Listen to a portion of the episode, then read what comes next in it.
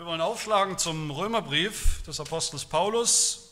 Wir fahren ja fort in unserer Reihe, Predigtreihe über diesen wunderbaren, wichtigen Brief und sind in Kapitel 13. Römer 13, die ersten sieben Verse.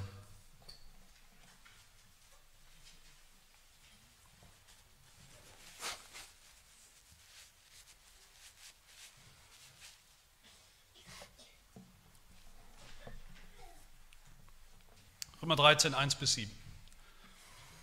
Hört das Wort Gottes. Jedermann ordne sich den Obrigkeiten unter, die über ihn gesetzt sind. Denn es gibt keine Obrigkeit, die nicht von Gott wäre. Die bestehenden Obrigkeiten aber sind von Gott eingesetzt. Wer sich also gegen die Obrigkeit auflehnt, der widersetzt sich der Ordnung Gottes. Die sich aber widersetzen, ziehen sich selbst die Verurteilung zu. Denn die Herrscher sind nicht wegen guter Werke zu fürchten, sondern wegen böser. Wenn du dich also vor der Obrigkeit nicht fürchten willst, so tue das Gute, dann wirst du Lob von ihr empfangen. Denn sie ist Gottes Dienerin zu deinem Besten. Tust du aber Böses, so fürchte dich, denn sie trägt das Schwert nicht umsonst. Gottes Dienerin ist sie, eine Rächerin zum Zorngericht, an dem der das Böse tut. Darum ist es notwendig, sich unterzuordnen, nicht allein um des Zorngerichts, sondern auch um des Gewissens willen. Deshalb zahlt er ja auch Steuern, denn sie sind Gottes Diener, die eben dazu beständig tätig sind. So gebt nun jedermann, was ihr schuldig seid. Steuer, dem die Steuer, Zoll, dem der Zoll, Furcht, dem die Furcht, Ehre, dem die Ehre gebührt.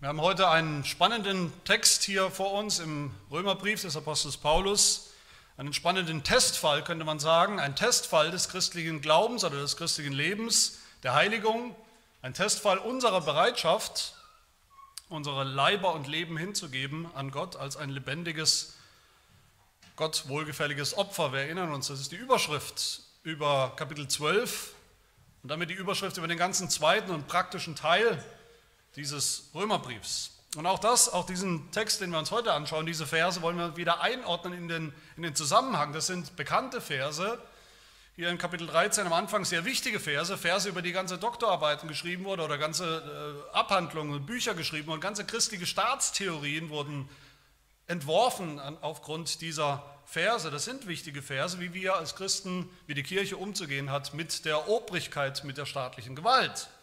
Aber manchmal werden selbst diese Verse oder vielleicht gerade deshalb diese Verse auch aus dem Kontext rausgerissen als abstrakte und absolute Aussagen ohne Zusammenhang. Wir wollen sie verstehen im Zusammenhang mit dem Römerbrief, das heißt in diesem Fall im Zusammenhang mit unserer eigenen christlichen Heiligung, mit unserem Leben als Gläubige in der Welt. Wir haben gehört, der ganze Teil 2 vom Römerbrief, die Heiligung, wie wir leben sollen als Christen, das hat viel zu tun mit Gut und Böse. Diese Kategorien Gut und Böse, mit denen hantiert der Apostel Paulus hier schon die ganze Zeit. Immer wieder begegnen sie uns. Wir haben gehört, Vers 9, das Gute zu tun, das Böse zu lassen, also nicht zu tun, das Böse sogar zu überwinden mit dem Guten. Das ist eigentlich die Überschrift über Heiligung, über das christliche Leben. Traditionell können wir auch sagen, Heiligung oder das christliche Leben fassen wir oft zusammen unter der Überschrift gute Werke tun. Auch da derselbe Begriff. Und diese zwei Begriffe, also gut und böse, was das eigentlich ist, wie das eigentlich aussieht, diese Kategorien, das ist nicht willkürlich. Das ändert sich auch nicht ständig, das ändert sich nicht mit der Zeit. Der Maßstab ist objektiv, er ist bleibend, das ist Gottes Maßstab. Und was sollen wir tun? Wir haben gehört, im Prinzip ist das nicht so kompliziert. Wir haben gehört schon das Doppelgebot der Liebe, vor allem nur ein paar Verse zurück. Wir sollen Gott lieben und den Nächsten lieben. Den Nächsten lieben wir uns selbst. Und wenn wir eins gelernt haben, dann hoffentlich das, Gott zu lieben, wie Paulus sagt, wie Jesus sagt, das erste und wichtigste Gebot, Gott zu lieben und den Nächsten zu lieben, wie uns selbst. Das ist kein Gegensatz. Und das ist schon gar kein Entweder-Oder. Es ist nicht, wie manche denken, ungeistlich irgendwo andere Menschen zu lieben. Das ist nicht so geistlich, das ist halt rein menschlich. Und nur geistlich ist es, Gott zu lieben. Im Gegenteil, wir können gar nicht fromm daherkommen, fromm behaupten, dass wir Gott lieben, Gott über alles lieben, wenn wir nicht auch unseren Nächsten lieben. Wer auch immer das ist. Besonders uns Reformierten, sage ich jetzt mal, als reformierte Kirche, wo wir ja sind, uns Reformierten sollte das bekannt sein, dieser Zusammenhang bekannt sein. Das christliche Leben findet nicht statt, nicht nur statt zwischen Gott und mir, zwischen mir und meinem Jesus. Es findet nicht nur statt in der Gemeinde, es findet nicht nur statt sonntags. Wir leben das christliche Leben in der Welt. Und in der Welt soll sich unser Glaube zeigen, soll sich unser Glaube bewähren. Das ist nicht weniger geistlich als das, was wir sonntags tun. Gerade wir Reformierte haben doch eine Lehre, eine klare Lehre, biblische Lehre und Vorstellung von dem, was wir Gottes Vorsehung nennen. Das heißt, wir glauben, dass Gottes Vorsehung, Gottes Wirken sich erstreckt auf alles, was passiert in der ganzen Welt, um uns herum. Gott ist derjenige, der mir eine Familie gegeben hat oder mich in einer Familie gestellt hat, der mir Eltern gegeben hat, denen ich mich übrigens auch unterordnen soll. Deshalb soll ich sie lieben, deshalb soll ich meine Eltern lieben und dadurch Gott und damit Gott lieben. Gott ist derjenige, der mir meinen Arbeitgeber gegeben hat, wo ich mich auch unterordnen muss und soll. Gott ist derjenige, der mir meine Nächsten gegeben hat, wer auch immer das ist, der mir gerade begegnet. Gott ist derjenige, der mir sogar meine Feinde in den Weg stellt, in seiner Vorsehung. Gott regiert über all diese Dinge, Gott hat sie in der Hand, Gott orchestriert sogar all diese Dinge. Er regiert souverän über diese Welt, diese Weltordnung, damit sie eben nicht aus den Fugen gerät, trotz der Sünde, dass das Böse nicht überhand nimmt, dass das Böse nicht am Ende siegt und gewinnt, wie es ja denkbar wäre, theoretisch. Gott hält alles im Schach. Und er lässt das Gute triumphieren am Ende. Vielleicht nicht immer, wie wir es uns wünschen, nicht immer in diesem Leben, in dieser Zeit, wie wir es gerne hätten, aber ultimativ, ganz sicher. Vers 19 haben wir gehört, sein ist die Rache. Gott wird vergelten, den Bösen, er wird richten eines Tages. Das dürfen wir schon ihm überlassen. Gott weiß, was er tut. Aber hier an diesem Punkt merke ich immer wieder, dass hier viele Christen aussteigen. Bei dem, was wir heute hier hören in diesen Versen, da denken viele Christen, ja, jetzt hakt es aber wirklich aus. Also jetzt bin ich raus, da bin ich raus. Ich soll Gott lieben, okay, das ist mir klar. Ich soll auch meinen Nächsten lieben, wie mich selbst, auch das ist okay. Ich soll sogar meine Feinde lieben. Im Prinzip stimme ich auch dazu und versuche mein Bestes. Aber die Regierung, da hört der Spaß auf. Die Regierung, denken viele, das ist doch völlig widerchristlich, antichristlich. Das sind doch Feinde Gottes, die gottlose Regierung. Und glauben wir nicht deshalb, eigentlich an diese Trennung, an eine Trennung von Kirche und Staat, genau deshalb, weil die beiden, so denken wir, im radikalen Gegensatz zueinander stehen. Die haben nichts miteinander zu tun, das ist schwarz-weiß. Und dementsprechend ist auch die Haltung von vielen Christen, die Haltung von vielen Gemeinden sieht dementsprechend aus. Entweder sie ist eine völlige Weltflucht, Flucht aus der Welt, man zieht sich komplett zurück, wie, wie Mönche sozusagen, keinerlei politisches Engagement oder Interesse, man macht sich nicht die Hände schmutzig an dem, an dem bösen Geschäft in der Welt, der Politik. Man lässt die Welt vor die Hunde gehen und wartet einfach fromm, im frommen Kreis auf Jesu Wiederkunft, dass Jesus wiederkommt. Oder auf der anderen Seite, man geht halt in die Offensive. Manche Christen wollen das. Christen als Revolutionäre, die am liebsten versuchen, zumindest die Regierung zu unterwandern, wo immer es geht, die es irgendwo cool finden, Christen, die es cool finden, ständig respektlos und schlecht zu reden über alle Arten von Regierung und Autorität in dieser Welt. Vielleicht sogar zu ersetzen, die Regierung, wo immer das möglich ist, durch am besten eine christliche Regierung. Wir denken nicht mehr nach im Großen und Ganzen, ist mein Eindruck, was denn die Regierung, auch unsere konkrete Regierung, mit Gott zu tun hat. Wenn überhaupt irgendwas. Was hat das mit Gott zu tun, wie ich mit der Regierung umgehe? Wir meinen sogar oft, wir tun Gott einen Dienst, wenn wir uns auflehnen gegen die gottlose Regierung, uns widersetzen bei jeder Gelegenheit. Aber ich frage mich und ich frage auch euch, was ist der Grund, da müssen wir darüber nachdenken, was ist der Grund, warum Paulus hier in diesem Teil 2 des Briefes, in diesem praktischen Brief über die Heiligung, über das christliche Leben so schnell, fast, fast ganz am Anfang, wir sind noch nicht so weit, so schnell ausgerechnet auf die Regierung, unsere Haltung gegenüber der Regierung zu sprechen kommt. Das ist so, doch weil es anscheinend viel aussagt darüber, wie wir diese Welt verstehen, unseren Platz in der Welt als Christen verstehen, weil es viel aussagt, wie wir Gottes Vorsehung verstehen in der Welt. Und weil unsere Haltung gegenüber der Regierung ein wichtiger Teil, ein, ein, ein sehr sichtbarer Teil unseres Zeugnisses als Christen, als Kirche in der Welt ist.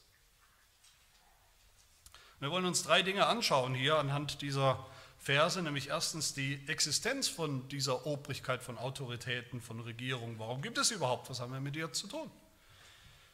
Und dann zweitens die negative Seite, die Paulus hier anspricht, das Übel oder die Sünde der Auflehnung gegen diese Obrigkeit. Und drittens das Positive, der Lohn. Der Lohn der Unterordnung unter die Obrigkeit. Da steckt hier sogar eine Verheißung drin am Ende. Sogar, man glaubt es kaum, Evangelium steckt hier drin.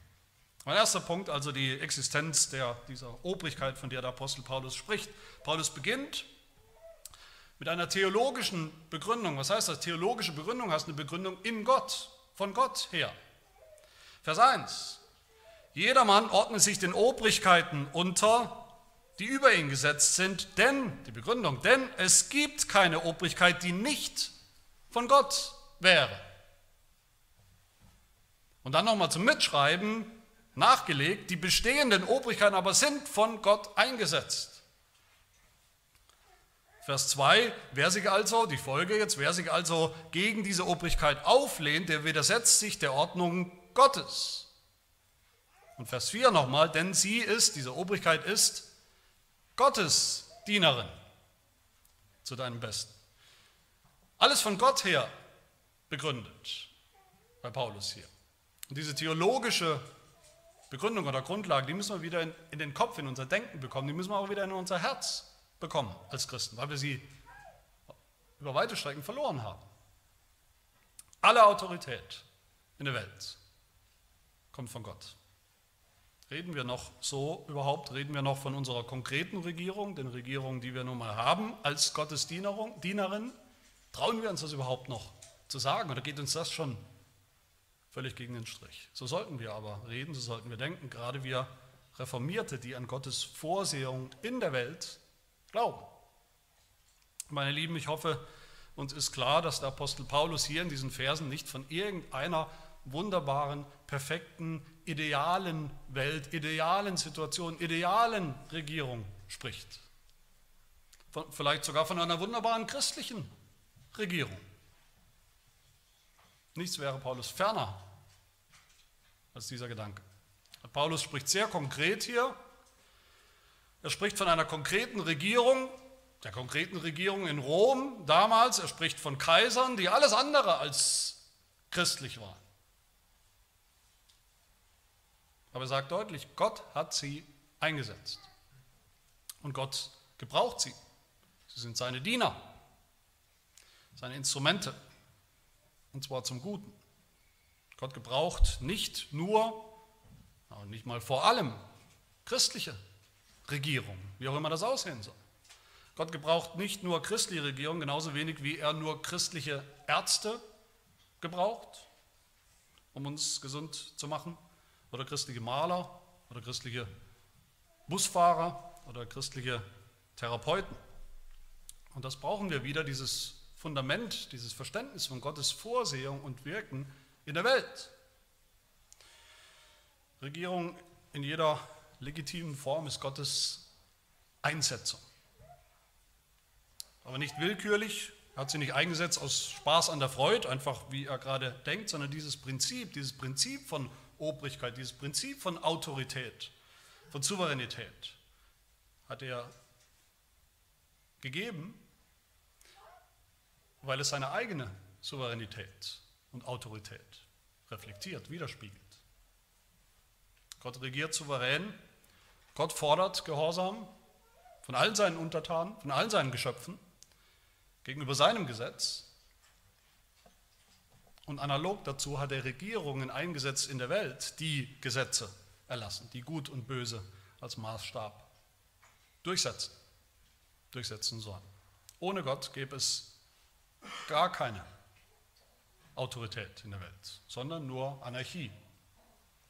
Apostel Paulus sagt doch, es gibt gar keine Obrigkeit, die nicht von Gott wäre.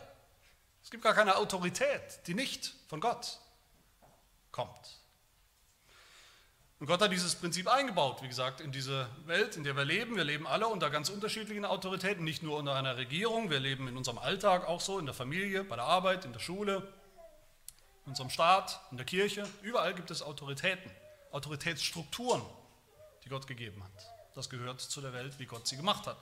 Und, und das anzuerkennen zunächst mal, das bedeutet dann immer auch anzuerkennen, dass es einen ultimativen Souverän gibt, nämlich Gott, von dem all diese Autorität kommt, der die Quelle ist von Autorität. Das ist eigentlich, wenn man so will, ein Staat mit Autorität, ein Staatsapparat, eine Regierung mit Autorität, die ausgeübt wird, wo tatsächlich Böse bestraft werden, Gute belohnt werden, wo es Gefängnisse gibt, wo es all diese Dinge gibt, wo sich die Bevölkerung auch unterordnet, wo sich die Bürger unterordnen. Das ist eigentlich schon in sich, könnte man sagen, ein Beweis für Gott, für seine Autorität dass es ihn gibt und dass er Autorität hat, dass er der Souverän ist. Hat nicht Jesus Christus gesagt, derselbe Jesus, der von der Erde weg in den Himmel aufgefahren ist, in Matthäus 28, sagt er, mir ist gegeben alle Macht im Himmel und auf Erden. So geht nun hin in diese Welt.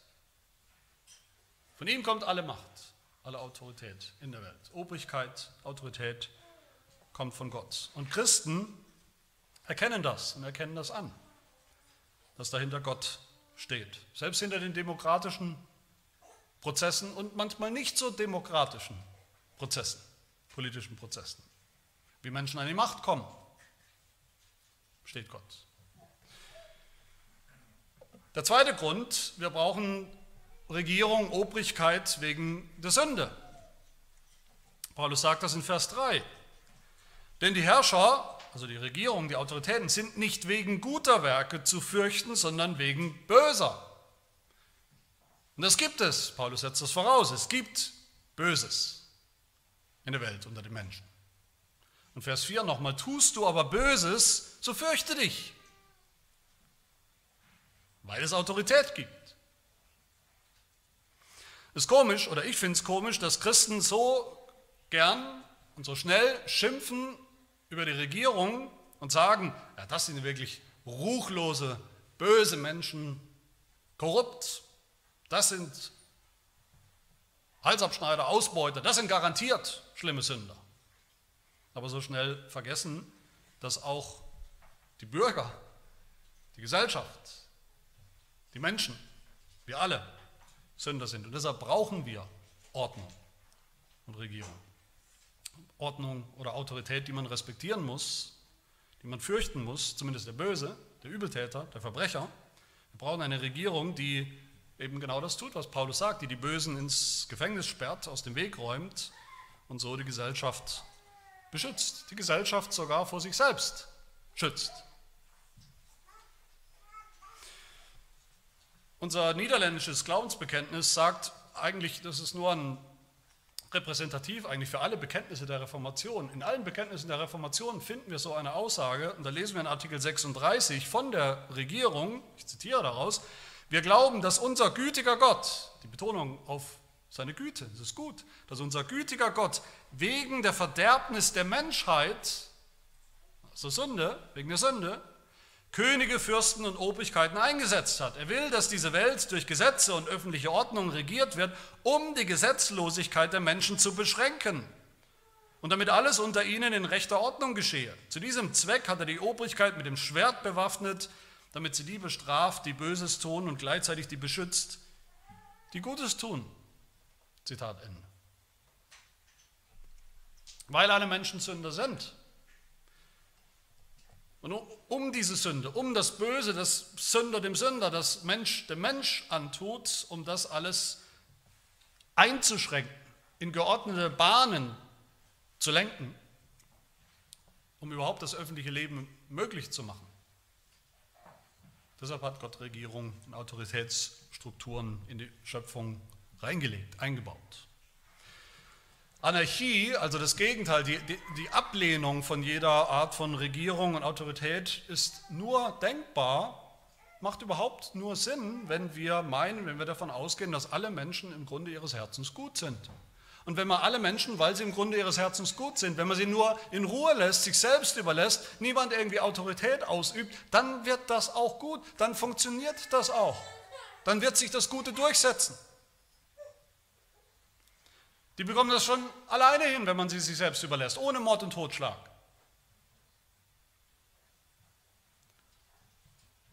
Nein, tun sie nicht. Das ist eine Utopie, Anarchie.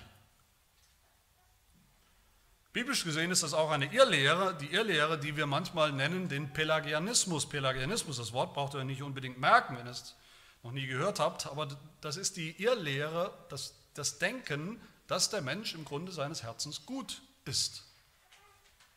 Immer war und immer ist. Lass ihn in Ruhe, dann wird alles gut. Mal abgesehen davon, dass das eben eine Irrlehre ist, eine, ich brauche nicht mal die Bibel dafür, um das zu beweisen, dass das nicht stimmt, dass das nicht den Tatsachen entspricht. Immer wieder in der Geschichte, kann man nachlesen, wenn man Lust hat, gab es Experimente, mit Anarchie. Ein fröhliches Zusammensein ohne Regierung war der, war der Plan. Und in jedem einzelnen Fall endet es wie, oder hat, ist es wie geendet in Mord und Totschlag. Meine lieben, Regierung, der Gedanke und die Realität von Regierung ist Gottes gute und gnädige Idee. Es ist ein Akt der Gnade, um uns zu schützen vor uns selbst, inklusive uns Christen. Ich hoffe nicht, dass wir denken, wir sind die Einzigen in der Welt, die vielleicht so gut sind, dass wir keine Abschreckung brauchen, keine Polizei, keine Gesetze, keine Warnung vor Gefängnis, keine Geldstrafen, keine Warnung vor bösem Verhalten, dass nur die anderen so böse sind. Besonders wir, wir Reformierte sind sicher oder sollen, dürfen keine solchen Pelagianer sein. Wir glauben nicht an das Gute im Menschen. Wir glauben nicht mal an das Gute in uns selbst. Aber wir glauben, dass Gott gut ist. Und dass Regierung und Autoritätsstrukturen, die er uns gibt, dass das gut ist, gut für uns ist. Dass das ein Akt der Güte, ein Akt der Gnade Gottes ist dass das notwendig ist, damit das menschliche Miteinander irgendwie funktioniert. Vers 5 sagt Paulus, darum ist es notwendig. Es ist notwendig, dass es Regierung gibt. Es ist notwendig, dass es solche gibt, die sich unterordnen unter die Regierung. Es ist notwendig, sonst funktioniert das nicht. Und all das, wenn wir das so hören bei Paulus und wie ich es auch beschrieben habe, das könnte und sollte, denke ich, hoffe ich mal zumindest, vernünftig sein eigentlich. Aber es gehört eben zu dieser Sünde, Grundsünde oder Sündhaftigkeit des Menschen von uns allen, dass wir einen starken Hang haben, uns genau dagegen aufzulehnen. Gegen jede Form von Autorität, ob in der Familie, bei der Arbeit, in der Schule, in der Kirche, im Staat. Und das ist mein zweiter Punkt oder der zweite Punkt des Apostels hier in diesen Versen, nämlich das Übel oder das Böse und die Sünde der Auflehnung gegen diese Ordnung, gegen diese Obrigkeit. Ich denke, es ist logisch, wenn wir diesen ersten Punkt gehört haben, wenn Gott Obrigkeit einsetzt, wenn er dahinter steht, wenn er ihnen Autorität verleiht, dann ist die Auflehnung gegen Regierung immer auch eine Auflehnung gegen Gott, gegen Gott selbst.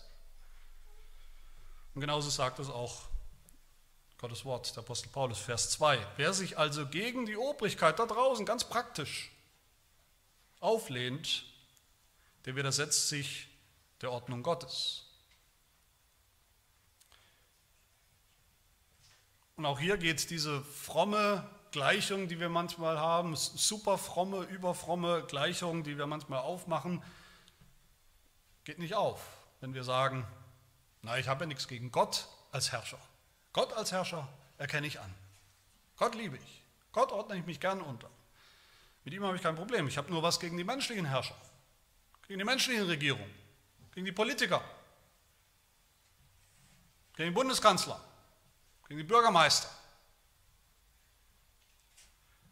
Gott ist der Souverän, ja, aber er übt seine Souveränität aus, auch durch die Regierung eines Landes oder eines Bundeslandes oder einer Stadt.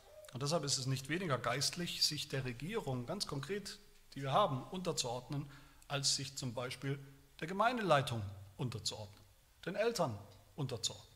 Das ist nicht das eine ist geistlich, das andere ist nicht geistlich. Und wer das nicht tut, was folgt daraus? Paulus sagt, die sich aber widersetzen, ziehen sich selbst die Verurteilung zu. Er meint damit auch wieder die Verurteilung von Gott. Ja, auch die Verurteilung im konkreten Fall eben durch die Autoritäten, durch die Staatsgewalt, auch mit der Regierung oder vielleicht mit der Polizei oder auch mit dem Finanzamt vielleicht kommen wir in Konflikt, wenn wir uns da eben widersetzen.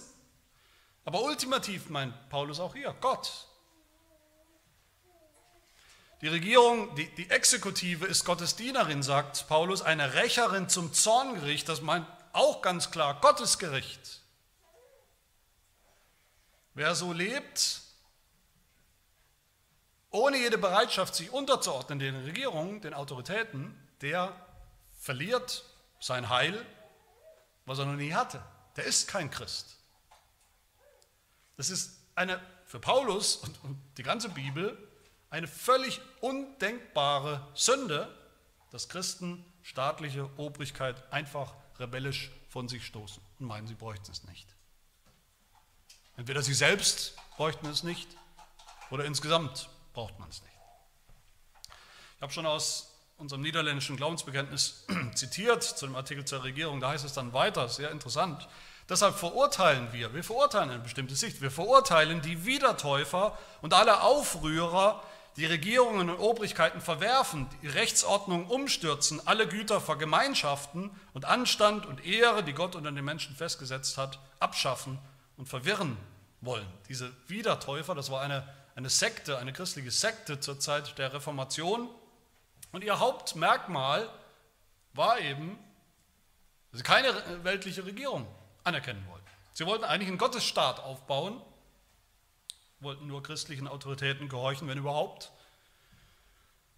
Und die Reformatoren haben sich das angeschaut, dieses Treiben, und das war ein schlimmes Treiben, und haben gesagt, das sind Radikale, das sind Revoluzer, das sind aber keine Christen. Reformatoren wie Martin Luther, Melanchthon, Calvin, auch Debré, der das niederländische Bekenntnis geschrieben hat, die haben alle Briefe geschrieben Brief über Brief an Könige und Fürsten und die Obrigkeit, um genau das zu sagen, um immer wieder deutlich zu machen, diese Wiedertäufer, diese Revolutionäre, diese Radikale, diese Revoluzer, die den König, die Regierung nicht anerkennen wollen, die gehören nicht zu uns. Das sind nicht unsere Geschwister, das sind keine Christen. Das ist nicht im Sinn der Bibel. Und bitte werft uns nicht in einen Topf mit denen. Wir haben nichts mit denen zu schaffen. Sie haben sie nicht als Geschwister angesehen, weil es ein Merkmal von allen Christen ist. Zu jeder Zeit. Ein Zeichen der Heiligung und des Glaubens, sich den Obrigkeiten unterzuordnen, sie anzuerkennen. Und sagt das Paulus nicht hier genauso, machen wir es konkret. Wer sich nicht dem Kaiser in Rom, wer sich nicht dem römischen Staatsapparat unterordnet, der widersetzt sich Gott und er hat Gottes Gericht zu fürchten. Nicht nur die, die, die Gerichtsbarkeit des Staates, der Römer. Selbst eine gottlose Regierung ist ein Werkzeug in Gottes Hand, mitsamt dem Schwert, um Gottes Zorngericht zu vollziehen über die, die sich dagegen auflehnen. Aber heute sind viele Christen, viele Evangelikale wieder Nachfahren dieser Wiedertäufer. Pfeifen auf die Obrigkeit. Sehr viele evangelikale Christen pfeifen auf die Obrigkeit, sie lassen sich überhaupt nichts sagen von ihr. Sie gehorchen nur der Bibel. Wir gehorchen nur der Bibel, wir gehorchen nur dem Herrn Jesus Christus. Höre ich immer wieder.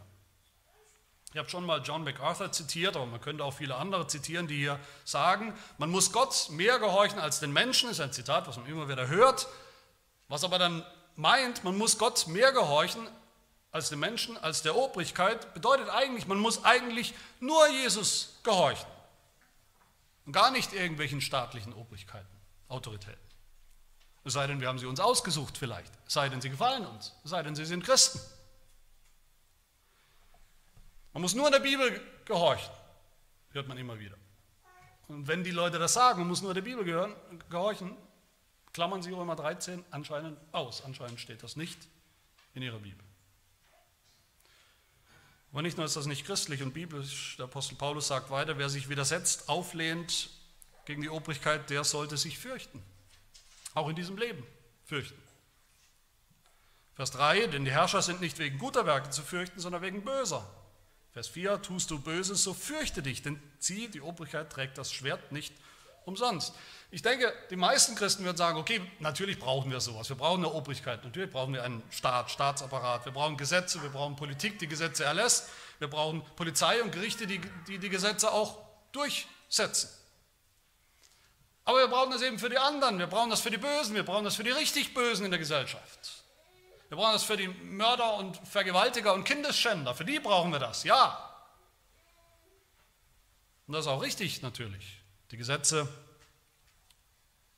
die Exekutive im Staat, die die Gesetze durchsetzt, sollte in diesem Sinn furchteinflößend sein in einem Staat. Die Regierung hat ein Schwert. Das ist nicht nur ein symbolisches Schwert, gut, heute ist es kein echtes Schwert mehr, aber es ist die echte Macht und Autorität, zu strafen, einzusperren, hinzurichten, Todesstrafe auszuüben zum Beispiel über Mörder. Aber fürchten müssen sich auch die, sagt Paulus hier, die sich eben gegen diese Obrigkeit auflehnen, die vielleicht selbst keine Mörder sind, aber die sich ständig auflehnen. Das ist selber ein böses Werk.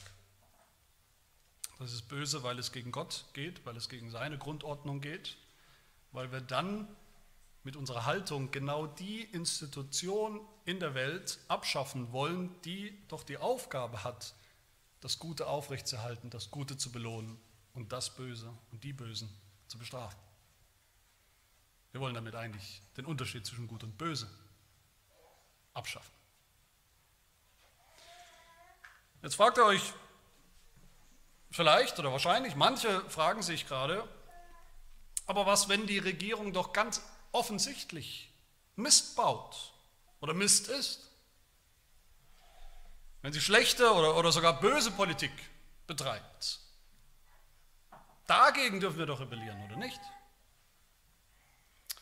Wenn die Regierung Steuergelder verschwendet oder für böse Zwecke einsetzt, dann ist es doch okay, wenn wir sie überhaupt erst gar nicht bezahlen, diese Steuern. Da habe ich leider schlechte Nachrichten für euch. Wo immer uns Gott sagt, wie wir uns gegenüber den Autoritäten zu verhalten haben, eben auch hier in Römer 13, gerade hier in Römer 13, da geht die Bibel mit offenen Augen davon aus, dass es sich um eine schwache, schlechte, fehlerhafte, böse, sündhafte Regierung handelt. Paulus redet hier höchstwahrscheinlich, wie gesagt, von einem Kaiser, von einem Kaiser, der Christen hat töten lassen, Christen hat abschlachten lassen. Er redet zumindest von selbstherrlichen Kaisern, das waren sie alle, die sie haben feiern lassen wie Götter. Den sollen wir uns unterordnen. Selbst sie gebraucht Gott. Denen zahlen wir Steuern. Und dieses Prinzip, das sehen wir auch im 1. Petrusbrief, Kapitel 2, wo Petrus schreibt, ihr Diener ordnet euch in aller Furcht euren Herren unter, nicht nur den Guten und Milden, sondern auch den Verkehrten. Das Wort im Griechischen meint durchaus auch den Korrupten, selbst den korrupten Herren sollen wir uns unterordnen. Da ist die Bibel sehr realistisch, da ist Gott sehr realistisch. Nur weil die Regierung aus, aus Dummköpfen besteht, vielleicht aus Hohlköpfen, die lauter Blödsinn verzapfen und beschließen, ist es noch lange kein Grund, dass wir denken, jetzt ist Schluss, jetzt übernehmen wir den Laden. Selbst ein tyrannischer Staat legitimiert noch keine rebellische, anarchische Kirche oder Christen. Natürlich bringen wir immer, hier fallen uns 100 Extremfälle ein, Ausnahmen, Beispiele, extreme Beispiele, Beispiele von Tyrannen, von Diktatoren. Muss ich mich denen auch unterordnen? Muss ich da alles mitmachen? Hätten wir uns auch Hitler unterordnen müssen? Und das sind auch, zu, zur rechten Zeit sind das auch spannende und richtige Fragen. Aber oft ist das, wenn wir ehrlich sind, nur eine Taktik. Oft ist das eine Taktik, um darüber hinwegzutäuschen, dass wir eben nicht so einen Extremfall haben.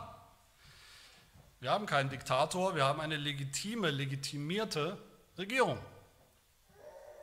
Wir wollen uns nur nicht unterordnen. Das ist der wahre Grund. Warum beten wir in unserer Kirche und in vielen Kirchen, warum beten wir in der Fürbitte, warum beten wir immer wieder für die Regierung? Beten wir für die Regierung, weil sie so furchtbar schlecht ist? Vielleicht auch. Natürlich braucht die Regierung unsere Gebete. Aber wir beten auch deshalb dafür, weil wir sie respektieren. Wir beten für sie, weil wir wissen, dass sie von Gott eingesetzt ist. Wir beten für sie, weil wir wissen, dass wir sie brauchen, dass sie wichtig ist, weil wir sie anerkennen. Und damit uns auch dieses wichtige biblische Prinzip immer vor Augen bleibt, beten wir für sie. Hoffentlich nicht nur sonntags.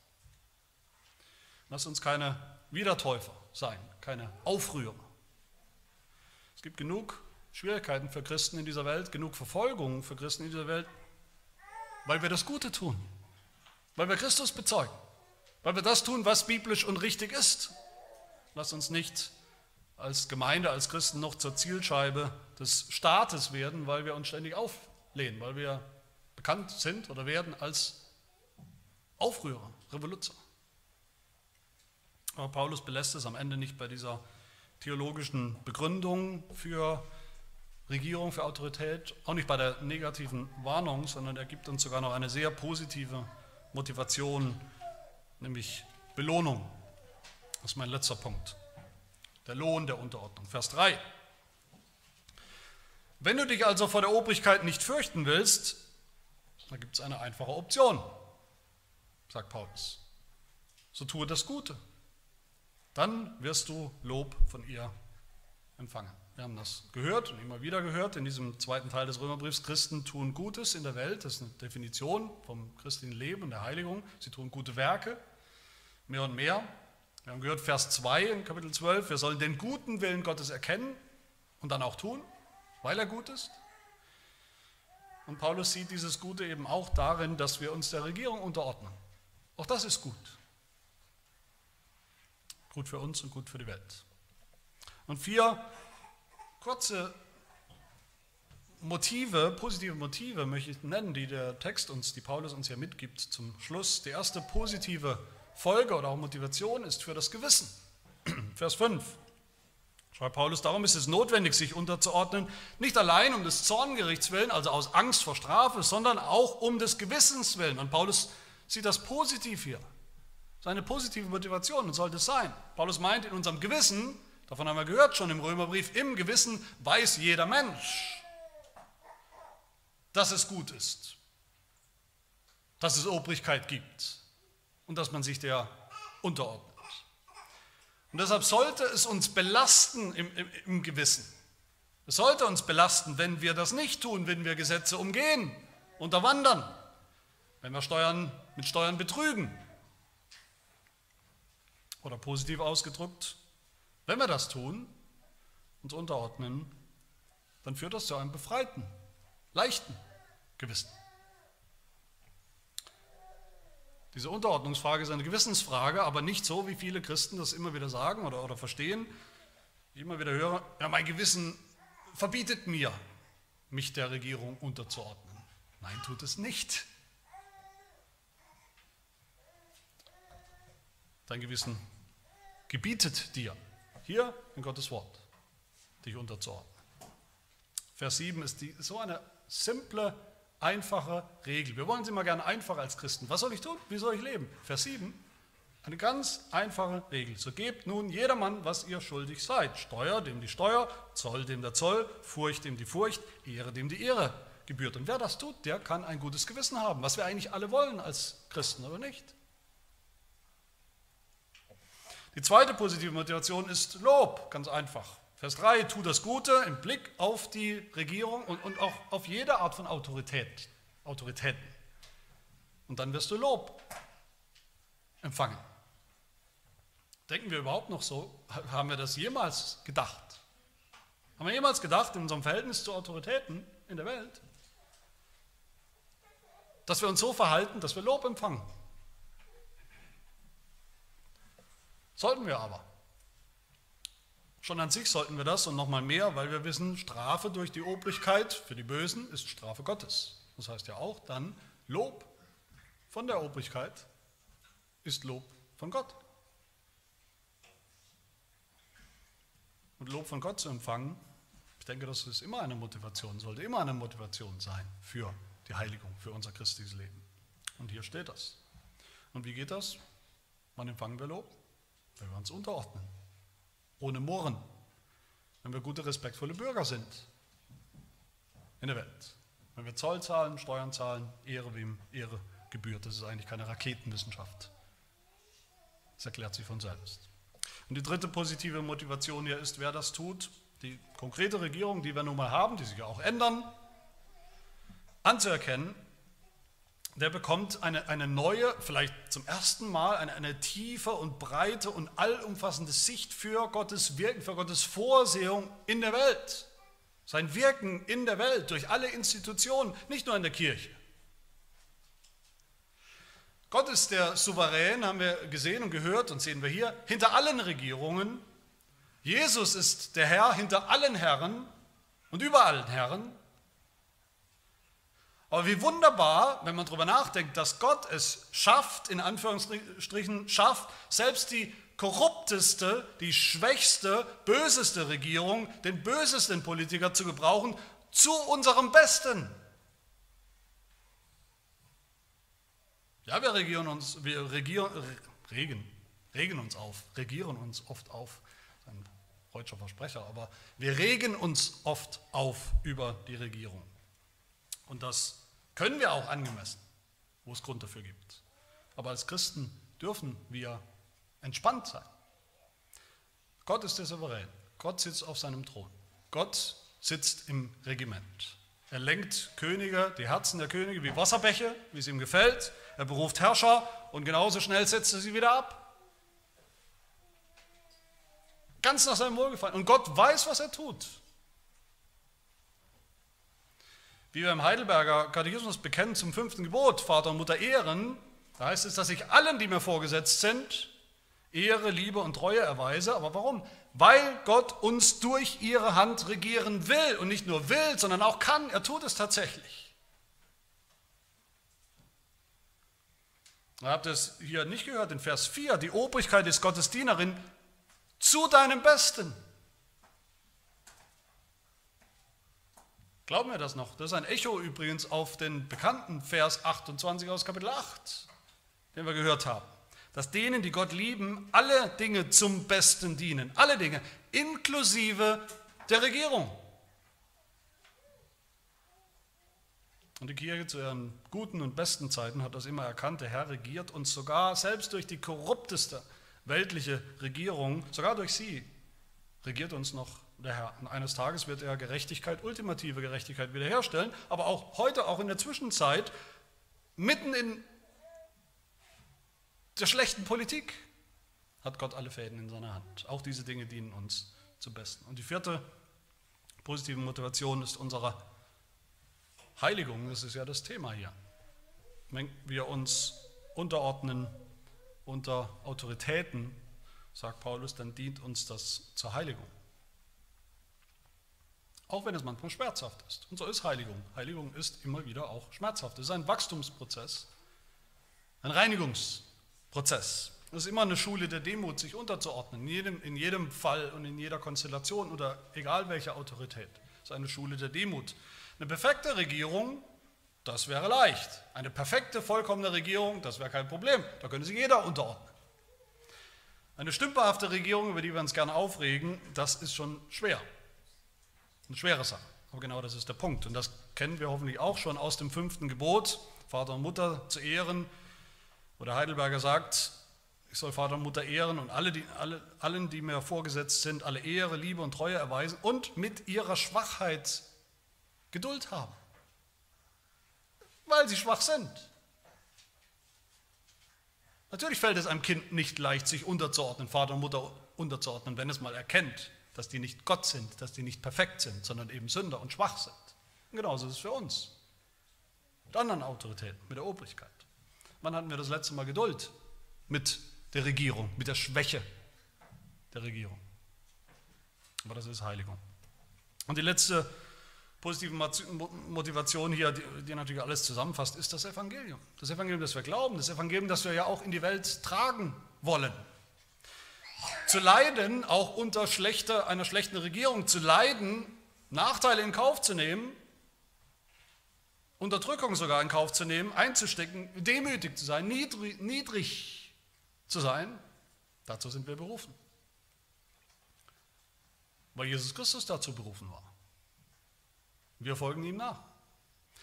Jesus hätte, also wenn Jesus nicht Grund gehabt hat oder hätte in seinem Leben, rebellisch zu sein, wer dann?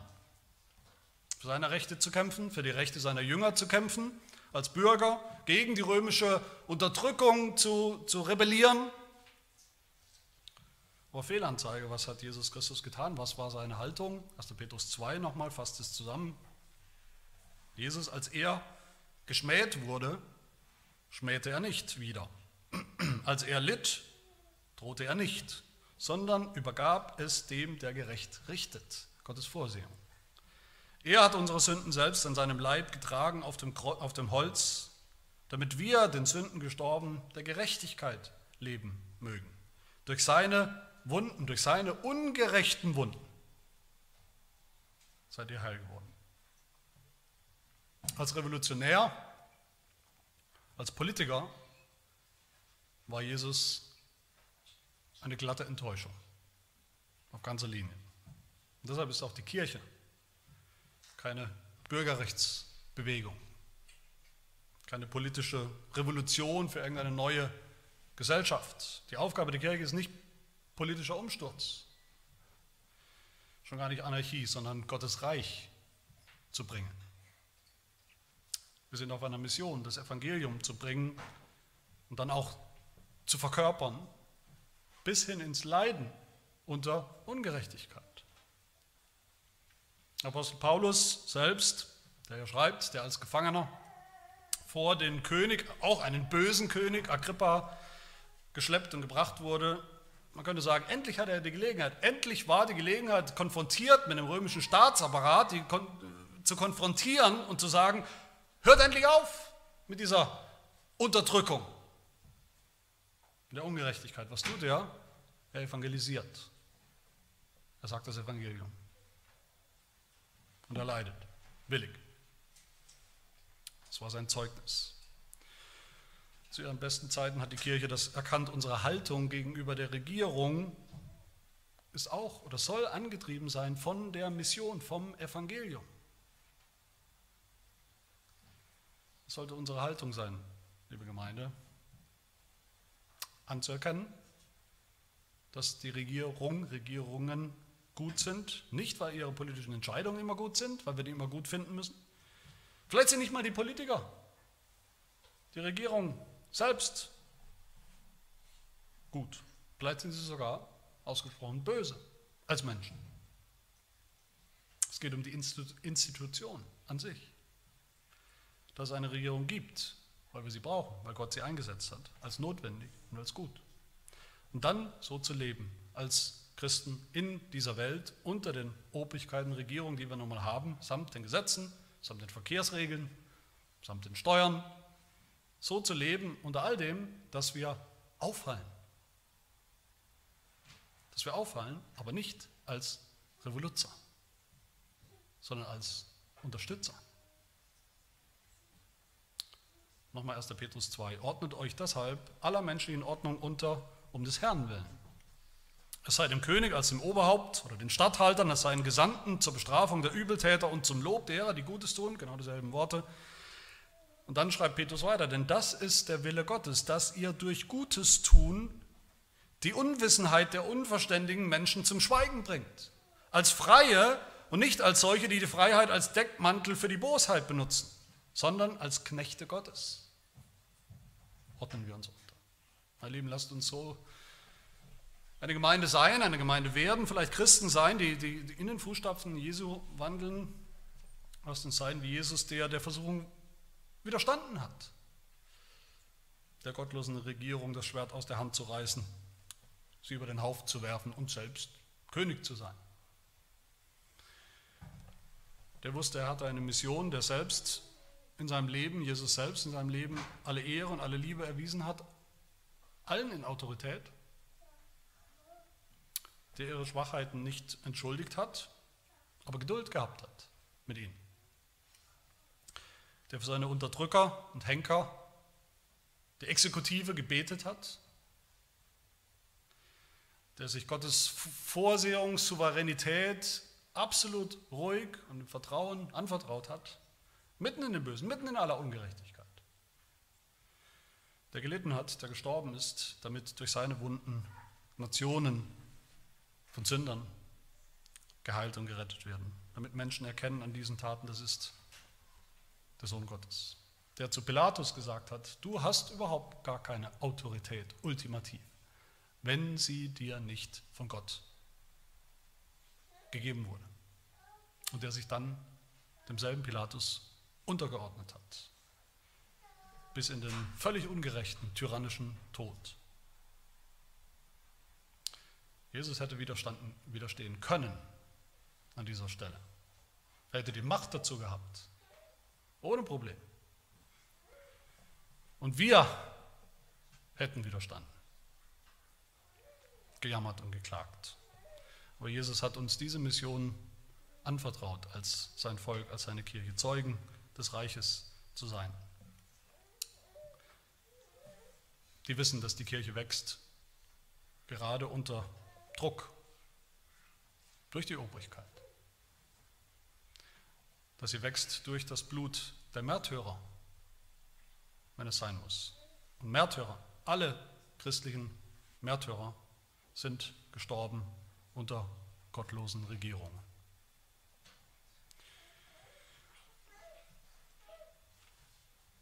Lass uns allen, die uns vorgesetzt sind, die Gott uns vorgesetzt hat, alle Ehre und Liebe und Treue erweisen, alle gute Belehrung und Strafe mit gebührendem Gehorsam annehmen und mit ihrer Schwachheit Geduld haben, weil wir Gottes Vorsehung und Ordnung vertrauen, Gott vertrauen und er keine Fehler macht und nichts uns aus seiner Hand reißen kann. Amen. Wir beten. Unser Herr und Gott, du bist wahrhaftig der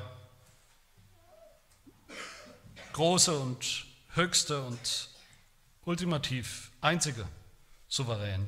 Du bist der König der Könige, der Herr der Herren, der sich in Jesus Christus erniedrigt hat, gelitten hat unter Menschen, unter der Sünde bis zum Tod am Kreuz. Und so bist du der Retter der Welt geworden, unser Erlöser geworden. Wir bitten nimm uns in die Schule als seine Jünger, nimm uns in diese Schule der Demut, der, der Unterordnung, der Erniedrigung, damit wir uns in allen Dingen dir unterordnen und deiner Hand der Vorsehung unterordnen. Lehre uns zu leiden, wo wir dazu berufen sind. Lehre uns zu gehorchen. In schwierigen Zeiten, auch für deine Kirche, mögen wir weiter in den Fußstapfen Jesu wandeln als deine treuen Zeugen in der Welt. Mögen wir uns dir anvertrauen, im Wissen, du wirst gerecht richten. Lass uns wandeln auf dem Weg des Kreuzes, der Niedrigkeit, dem Weg, auf dem sich dein Evangelium ausbreitet, auf dem dein Reich kommt. Heute noch in Niedrigkeit und im Dienst, in Knechtschaft, in Sklaverei und Unterdrückung, aber eines Tages in seiner ganzen glorreichen Herrlichkeit. So höre uns in Jesu Namen. Amen.